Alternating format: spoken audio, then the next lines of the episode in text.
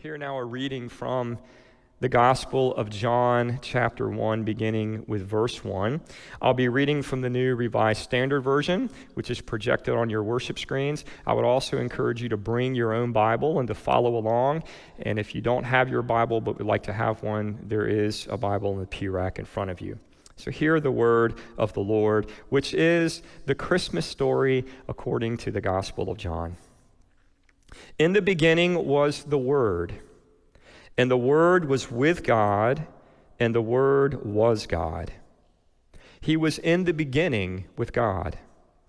All things came into being through him, and without him, not one thing came into being. What has come into being in him was life, and the life was the light of all people. The light shines in darkness, and the darkness did not overcome it. There was a man sent from God whose name was John. He came as a witness to testify to the light so that all might believe through him. He himself was not the light, but he came to testify to the light. The true light, which enlightens everyone, was coming into the world. He was in the world and the world came into being through him, yet the world did not know him. He came to what was his own, and his own people did not accept him. But to all who received him, who believed in his name, he gave power to become children of God, who were born not of blood or the will of the flesh or the will of man, but of God. And the Word became flesh and lived among us. And we have seen his glory, the glory as of a father's only son, full of grace and truth. This is the word of God for the people of God. Thanks be to God. Well, friends, we have officially entered into the holiday season. And as we move through Christmas and Thanksgiving, we are encouraged to focus on family and friends. Think about it. We attend parties. We spend time thinking of the people for whom we will buy gifts. And we take vacation time to travel and celebrate with loved ones. Part of the appeal of the holiday season is our togetherness. And most of us have a picture in our heads of what that should look like an ideal that tells us how we should feel and how we should get along with each other. But as we spend time together, our experience sometimes doesn't match that ideal. I would ask you to say amen if that resonates with you, but it might offend the person sitting next to you. So I won't do that our experience sometimes doesn't match the ideal that we have in our mind. In fact, many of the pressures involved with traveling, shopping, and talking for long periods of time with those that we don't know very well can often expose underlying incompatibilities and surface old conflicts. That's why SNL has a field day. Saturday Night Live has a field day during the holidays, and we see memes about this is what this is what Thanksgiving is supposed to look like, and this is how it actually looks. If you know what I'm talking about, somebody say amen. As a reality, my wife said amen a little too loud there, I think. As the reality of our experience falls short of the ideal in our minds, we sometimes realize that our relationships are not as good as we hoped they were, or that we just don't have that many people with whom we are close. During this season, when we celebrate family and friends and togetherness, we are often left wanting more more depth, more authenticity, more love. And when we don't avoid this experience, but actually get in touch with it, we realize that our desire for authentic, loving relationships is not fleeting and occasional, but deep and enduring. As Christians, We believe that God has put this desire deep inside of us and that it reflects God's own being. One of the most important teachings of the Christian faith is that God is triune. That at the heart of God is a community of love between the Father, the Son, and the Holy Spirit. And we also believe that human beings are created in that God's image, which means that we were created for deep, authentic relationships.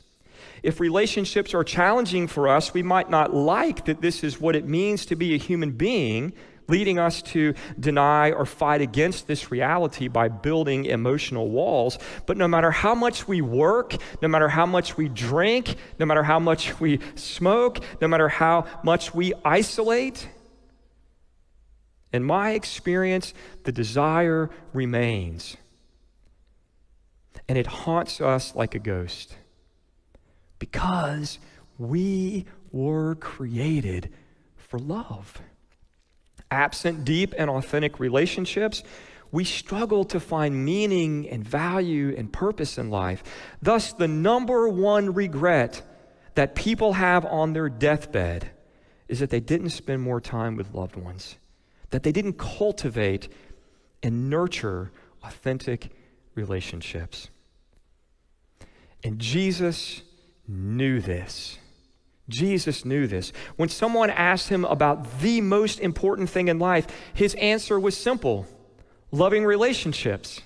The most important thing in life is loving relationships. He says, Love the Lord your God with all your heart, mind, soul, and strength, and love your neighbor as you love yourself. And it wasn't just Jesus that knew this, the Apostle Paul knew it too. When describing how Jesus saves us, he talked about Jesus making us a friend of God. Are you awake, church? A friend. Imagine that. That Jesus makes us a friend of God and calls us to be a vital part of a community of friends called the ecclesia, the church. Clearly, the meaning of life in our experience and the meaning of life in Scripture. The pathway to joy, the hope of our salvation is wrapped up in deep, authentic relationships. But, somebody say, but. but the thing that we need the most to be happy, the thing that we need the most to experience joy, often presents the biggest challenges of our lives relationships. We deeply desire close, authentic, loving relationships, but find it difficult to find these relationships, to sustain and nurture these kinds of relationships. So, where do we turn for help? There are a lot of places, but as Christians, the first place that we turn for help is God. As you've already said, God created us in love and for love. God placed deep inside of us a desire for love. And in Jesus, God offers this gift without price. God offers Himself to us in loving relationship and creates the conditions of possibility so that we can have deep and abiding relationships with each other. And there is no place that we see this more clearly than in the Christmas story. The good news of Christmas is Emmanuel, which means God with us. It is the story of a God who loves us so much that he was willing to leave heaven to be with us. And not just to be with us, but to become one of us, to fully experience what it means to be a human being. He steps into our shoes and experiences the world through our eyes. By leaving heaven and becoming a human being in the person of Jesus, God assumes our life. God inhabits our body. God moves into our neighborhood, thereby offering himself fully to us for loving relationship, for authentic friendship. And by connecting with us in this way, Jesus becomes a conduit of God's grace, forgiveness, and love. That channel of blessing. And as we experience friendship with Him, the good news is that we experience friendship with God and receive all the gifts that God has to offer. And in this way, Jesus offers what we might call incarnational hospitality. I want you to say that with me incarnational hospitality. The word incarnation means enfleshed. To assume flesh or to take on a human body. So when Christians talk about the incarnation, we're referring to how God the Son, the second person in the Trinity, became a human being in the man Jesus of Nazareth. And as we read in the Gospel of John this morning, the Word, referring to God the Son, became flesh and made his dwelling among us, which is astonishing. It is by connecting with us in this very human, humble way that we are brought back into loving relationship with our Creator. Because the Word became flesh in Jesus, friendship with Jesus mediates friendship with God. I am a friend of God. And when it comes to the word hospitality, we often think of the hospitality industry. How, for brief periods of time, when we are in restaurants, hotels, or cruises, people get paid to make us feel special, to make us feel like honored guests. They treat us like royalty so that we will come back and spend more money. But this is not what Christians mean when they talk about hospitality. To get a better idea of what we do mean, it's helpful to turn to one of my favorite spiritual writers, Henri Nouwen.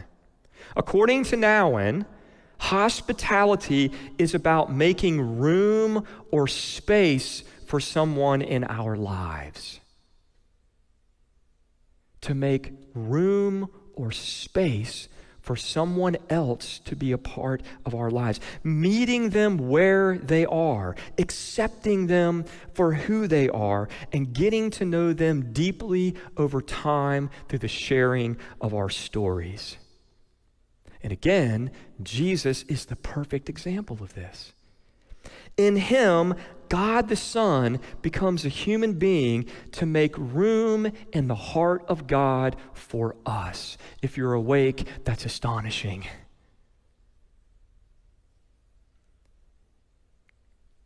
Jesus makes room in the heart of God, our Creator, for us, to meet us where we are, to accept us where we are and to develop deep, loving relationship with us so that we may know the love of God and experience the salvation of God.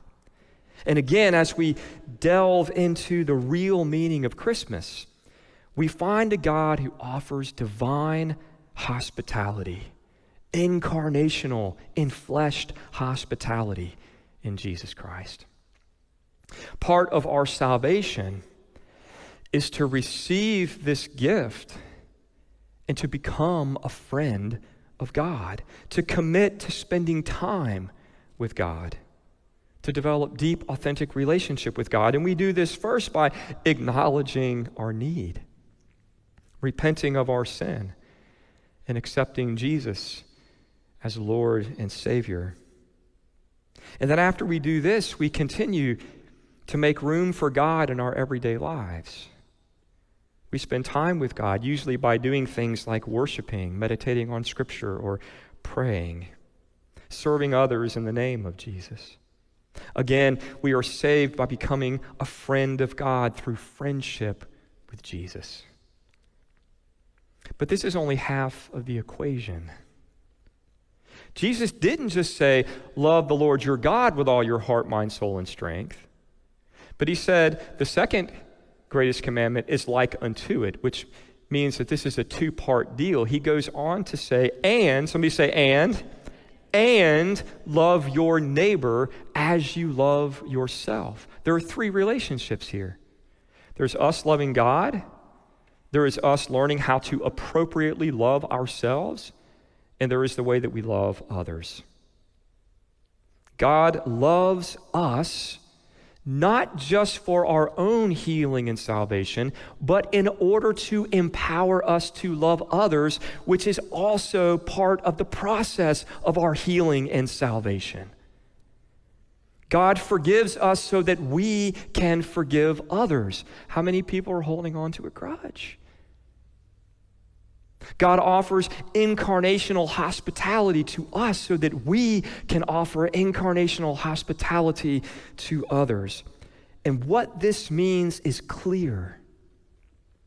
If we want to follow Jesus, if we want to fully experience salvation, then we must offer divine hospitality to others. What does that mean? It means making room in our lives, making space in our lives, making room in our calendar for others, meeting them where they are, accepting them for who they are, and offering ourselves in deep, authentic relationship. Now, we don't do this with everybody, you know. Jesus had 12 disciples and he tended to focus on three, right? If we try to if we try to do have the same kind of relationship with everybody, we will quickly burn out and it's also foolish because not everyone is worthy of our trust. Amen.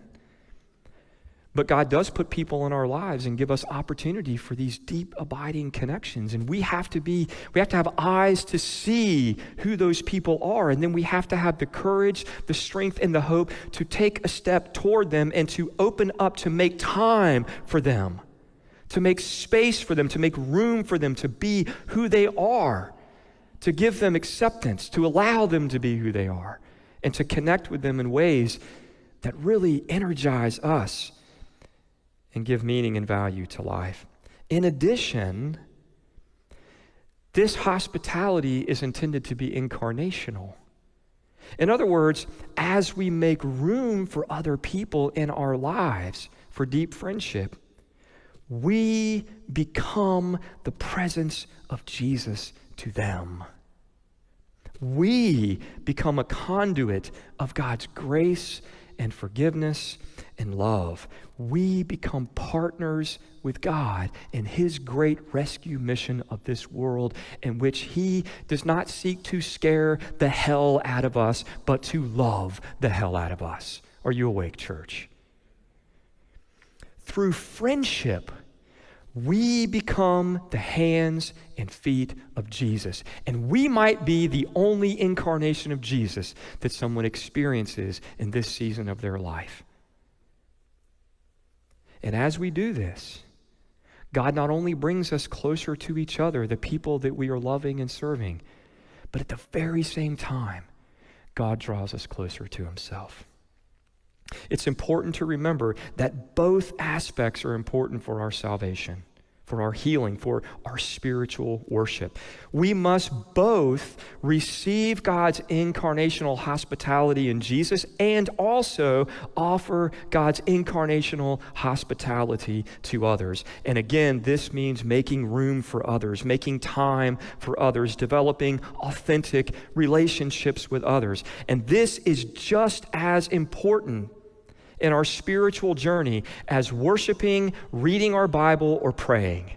Did you hear that? Being willing to make room and time for others and to connect in deep, authentic relationship is just important to our salvation and our healing in Jesus as it is for us to pray, worship, and read our Bibles. It's that important. It's a spiritual discipline that we need to engage in on a regular basis if we are going to be more like Jesus. And this is so important here at First UMC Cocoa Beach that we are spending a significant amount of time, energy, and money to help you connect with others in authentic ways. Take, for example, the new furniture in the narthex and the coffee service that we brought back this morning. We did not buy that furniture to look cool. right? We didn't go around to the other churches, the, the new churches that are kind of hip and cool where the pastor wears skinny jeans and uses the cool kid, kid lingo, right? And say, well, their narthex looks really shabby chic, and so let's go buy some furniture so that we can look cool too. That's not why we bought that furniture. We didn't bring the coffee back so that, like Buddy the Elf, you would leave here saying, This is the best cup of coffee in the world. Our coffee's pretty mediocre compared to Starbucks and Dunkin' Donuts, I would say, right? I mean, it's a Keurig. It's something you can do at home. We didn't bring these things into the narthex in order to be cool or to wow you with strong brew.